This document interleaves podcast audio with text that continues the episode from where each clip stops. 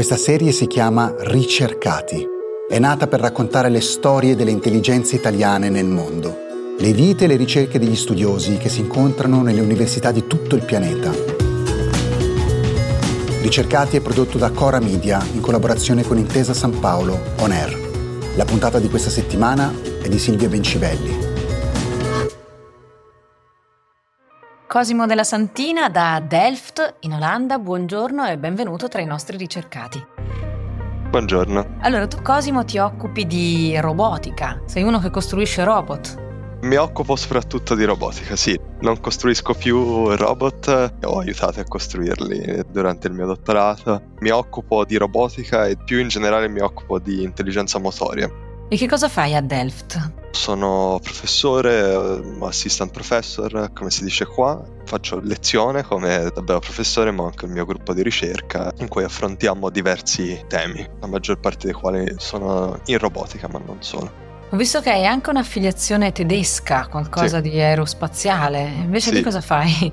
Sono guest researcher al German Aerospace Center, quindi diciamo la sorta di NASA tedesca c'è un dipartimento molto forte di robotica che sta a Monaco. Io in passato ero, prima di diventare professore qua, ero ricercatore laggiù ho mantenuto un'affiliazione e continuo a fare ricerca là, soprattutto su robot quadrupedi, tipo Spot della Boston Dynamics, la nostra versione, diciamo, cani robotici, con l'idea di mandarli un giorno su Marte. Ok, ci sono tante cose sa qui da raccontare, perché tu ti occupi di robotica e di robotica esistono tanti tipi, esistono tanti filoni di ricerca, noi profani tendiamo a pensare al, che ne so, al robot chirurgo, al robot che solleva i pacchi, a cose di questo tipo, però esistono anche tanti robot che si ispirano alla natura, no? robot come i tuoi, quadrupedi perché sembrano dei cani e vogliono sembrare dei cani. Sì, nella nostra ricerca specificatamente il nostro interesse, il mio interesse è quello dell'intelligenza motoria, quindi dei movimenti, e allo scopo di andare a sviluppare sistemi che funzionino bene, quello che facciamo è andare a osservare, è naturale andare a vedere l'esempio migliore che abbiamo in giro che è gli animali o la nostra o gli uomini stessi che sono tuttora decisamente superiori in termini di capacità motoria a ogni tipo di sistema artificiale. Li studiamo, facciamo ricerca con biologi e neuroscienziati e questo ci aiuta a estrarre alcuni principi che poi possiamo usare e riportare per creare robot che integrino sia nella loro intelligenza che nel loro corpo i principi che abbiamo osservato negli animali. E questo ci porta a costruire cani robotici, ad esempio, che non solo hanno l'aspetto esteriore di un cane, come, come per esempio già Spot della Boston Dynamics, eh, lo cito perché è un esempio famoso, però quello è solo l'aspetto esteriore. Quello che siamo interessati è andare a renderli anche meccanicamente il corpo stesso più vicino all'esempio biologico, di modo da renderli migliori in molti aspetti. Quindi l'idea è quella di copiare la natura laddove funziona molto bene e fare delle cose, no? E in questo caso le cose sono sistemi che si muovono. Sì, sì, sistemi che si muovono in maniera più robusta e in maniera più efficiente, eccetera.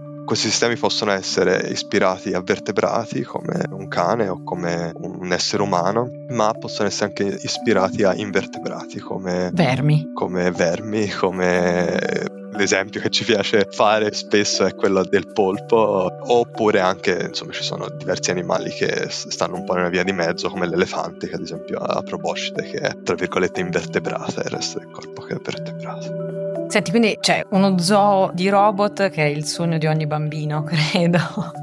Però questo zoo di robot viene costruito con delle intenzioni molto particolari, degli obiettivi molto concreti. Ci puoi spiegare quali sono? Allora sì, un obiettivo da accademico, un macro obiettivo è capire meglio la natura. Quindi costruire sistemi artificiali che implementino principi che supponiamo siano importanti per animali e in questa maniera far vedere che si riescano a ottenere i soliti comportamenti che si osservano negli animali ci permette di chiudere un po' questo loop e dirci, darci informazioni sulla biologia. Questa è una motivazione accademica.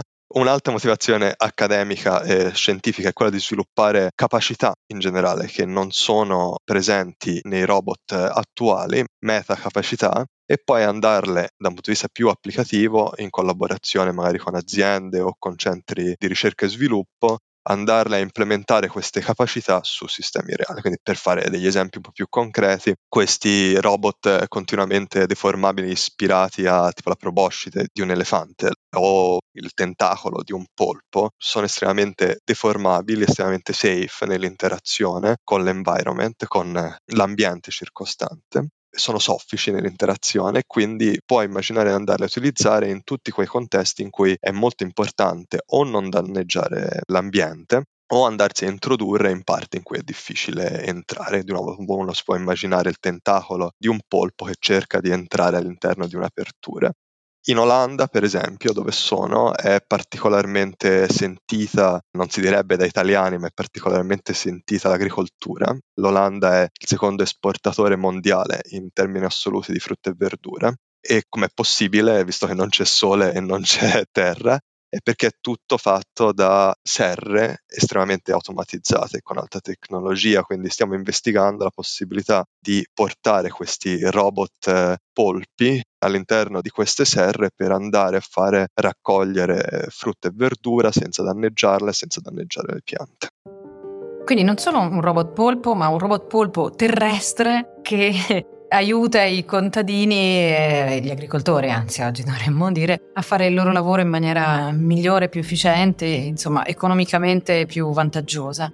Ecco, ma tutta questa storia no, di imitare gli animali, di farne dei robot che lavorino per noi anche in ambiti diversi, appunto il polpo mica sott'acqua, in una serra. Tutta questa idea da dove nasce? Cioè, come è venuta fuori questa cosa di fare gli animali robotici?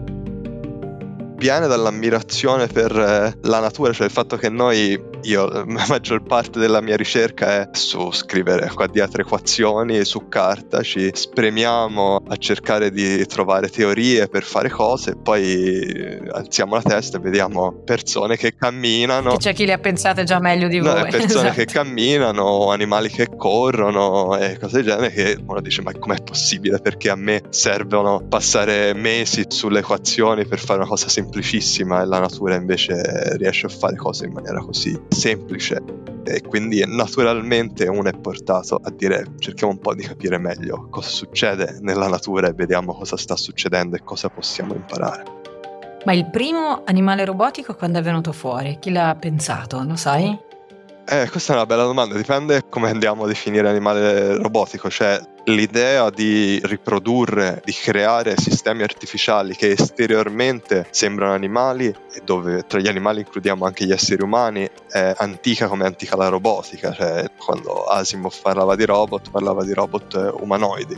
Animaloidi, quindi ad esempio cani o cavalli, ci sono esempi prima della robotica, uno può andare indietro e pensare a questi animatroni che sono questi pupazzi che però avevano meccanismi tutti particolari dentro che riuscivano a fare movimenti estremamente sofisticati anche se completamente meccanici e lì uno può andare nel 1800 o addirittura in Grecia, antichi greci e trovare esempi di cavalli meccanici e cose del genere. Quindi l'idea di esteriormente riprodurre qualcosa che si comporta e si muove come gli animali è antica L'idea di iniziare a prendere interiormente, quindi copiare la biologia all'interno della meccanica e, e, poi dell'intelligenza di basso livello è una cosa più recente del secolo scorso. Da un punto di vista di algoritmi viene ad esempio dalle prime cose di, legate all'intelligenza artificiale, neuroni artificiali nella prima metà del secolo scorso da un punto di vista meccanico penso sia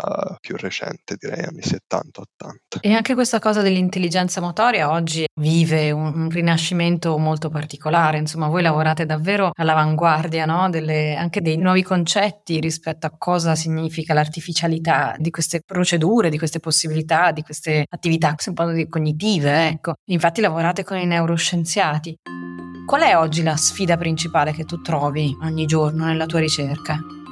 Sì, esattamente questa cosa che indicavi prima, cioè questa idea dell'intelligenza motoria. Abbiamo creduto per anni e tuttora molti ricercatori si concentrano a cercare di riprodurre con l'intelligenza artificiale comportamenti che da esseri umani siamo impressionati di vedere in altri esseri umani. Ad esempio, uno scacchista o una scacchista bravissima e uno diciamo siamo ammirati perché è una cosa estremamente complicata per noi esseri umani e quindi quando è stata arrivata a dire facciamo intelligenza artificiale negli anni passati con Deep Blue l'idea è stata cerchiamo di fare un robot che sa giocare a scacchi perché è il massimo, uno dei massimi esempi di intelligenza umana portata in un ambiente abbastanza finito in maniera controllabile e tutt'oggi siamo impressionati da ChatGPT, la capacità di parlare o i diffusion model che abbiamo visto l'anno scorso, cioè la capacità di creare arte dell'intelligenza artificiale. Questi sono risultati incredibili e fantastici, però rimane il fatto che abbiamo questo bias come esseri umani di andare a guardare queste cose che per gli esseri umani sono difficili, ma in realtà abbiamo scoperto come comunità che le cose che sono difficili per gli esseri umani sono estremamente più semplici per gli sistemi artificiali rispetto a cose che invece a noi sembrano cose di tutti i giorni, come ad esempio vedo questa tazza, la afferro e me la porto alla bocca e questa è una cosa che non siamo neanche preparati come esseri umani a analizzare e capire quanto sia complicata, ma dal punto di vista fisico stanno succedendo tutta una serie di cose in questo atto estremamente semplice che sono complicatissime e i nostri robot solo recentemente stanno arrivando al punto in cui possono afferrare una tazza e portarla alla loro bocca se ce l'avessero e tutto quello che va oltre dal punto di vista motorio di questo è, è completamente irrisolto e, e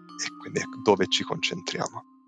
Cioè tu dici, noi copiamo la natura e scopriamo che certe cose che crediamo semplicissime sono complicatissime e poi nel copiare la natura ci rendiamo conto che certe cose che per noi sembrano di una complicazione spaventosa invece una macchina le fa con molte meno difficoltà e quindi rimettiamo in gioco anche le nostre gerarchie di complessità e così via, insomma rimettiamo in gioco anche la nostra umanità nel costruire un cane robotico direi. Sì, sì, sì, sì esattamente, esattamente. Senti, ma tu come sei arrivato a fare questo lavoro? C'è stato qualcuno in particolare che ti ci ha portato? Un libro, un personaggio, un professore? Non so se posso indicare una singola persona o un uh, singolo evento. Lo posso dire che non avevo assolutamente intenzione di seguire questa carriera quando ho iniziato l'università, ad esempio. Io um, ho fatto ingegneria informatica perché ero appassionato di musica, suonavo ai tempi, volevo diventare ingegnere del suono per andare in tour con, con le band poi studiando ho scoperto che la matematica mi piaceva e poi dopo la matematica la teoria del controllo e dopo la teoria del controllo la robotica e quindi è stata una cosa dopo l'altra e alla fine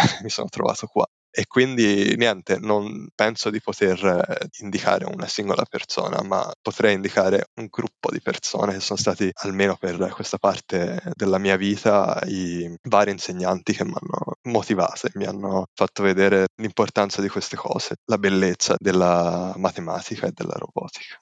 Senti, tutto questo è avvenuto in una specie di triangolo tra Pontedera, Pisa e oggi Delft. Però tu sei molto toscano, no? Tu hai studiato ingegneria a Pisa, hai fatto il dottorato a Pisa e tutta questa formazione sulla robotica te la sei fatta lì. Che percorso hai avuto e perché poi sei andato via? Come dicevo prima, la prima parte della mia carriera accademica è stata un evento fortunato dopo l'altro io sono andato a Pisa non perché è una delle migliori università d'Italia e del mondo, ma perché è a 15 km da dove sono nato e così via ho avuto la fortuna di incontrare le giuste persone fino a poi a fare la mia tesi con Antonio Bicchi che poi è diventato il mio supervisor eh, a Pisa. Supervisor del dottorato e da cui insomma da lui e da tutto il resto del gruppo ho imparato il mestiere mettiamola così e la passione per la robotica. E è stato lui che mi ha praticamente obbligato a passare un periodo all'estero al MIT a Boston e è stata una fortuna che mi ha obbligato a farlo perché da lì sono rimasto per buona parte del dottorato, ho fatto postdoc, poi sono tornato in Germania per un breve postdoc e poi mi sono spostato qua in Olanda dove vivo ormai da più di due anni. Se no tu saresti ancora a Pontedera, ancora a, Pontedera, a giocare con,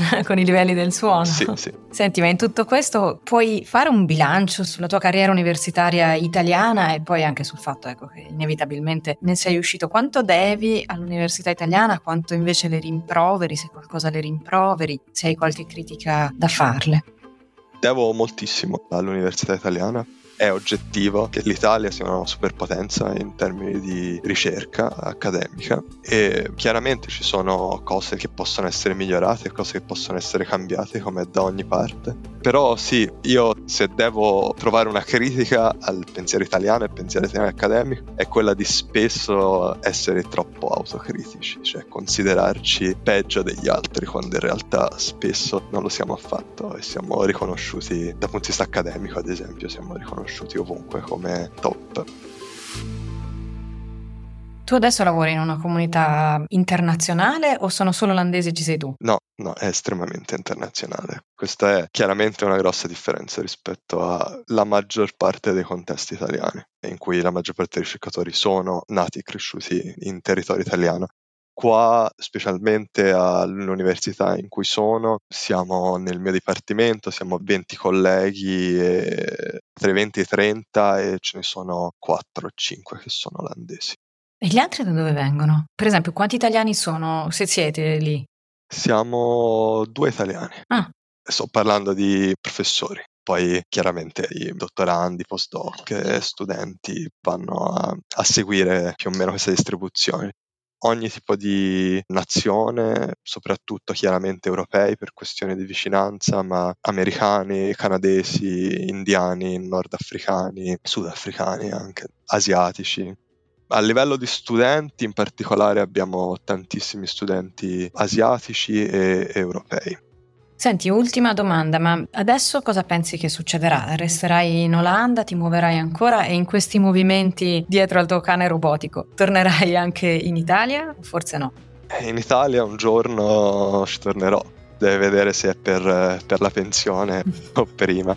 No, a parte gli scherzi, qua mi trovo estremamente bene. Mi trovo bene anche in America e in Germania, ma qua in Olanda mi trovo bene dal punto di vista di sentirmi a casa, sia dal punto di vista di lavoro che dal punto di vista di ricerca. Non ho grossi motivi per muovermi se mi devo muovere da qualche parte per tornare in Italia se le condizioni lo permetteranno. Grazie allora Cosimo della Santina, in bocca al lupo. Grazie. Eh, robotico anche lui magari. Bocca al lupo robotico, sì. E a risentirci. A risentirci, grazie, ciao. Ricercati, storie dei cervelli italiani nel mondo. È un podcast di Silvia Bencivelli, Mario Calabresi, Paolo Giordano, Cesare Martinetti e Francesca Milano. Prodotto da Cora Media e realizzato in collaborazione con Intesa San Paolo On Air. La cura editoriale è di Francesca Milano. Il coordinamento è di Cesare Martinetti. La producer è Monica De Benedictis. La sound designer è Lucrezia Marcelli.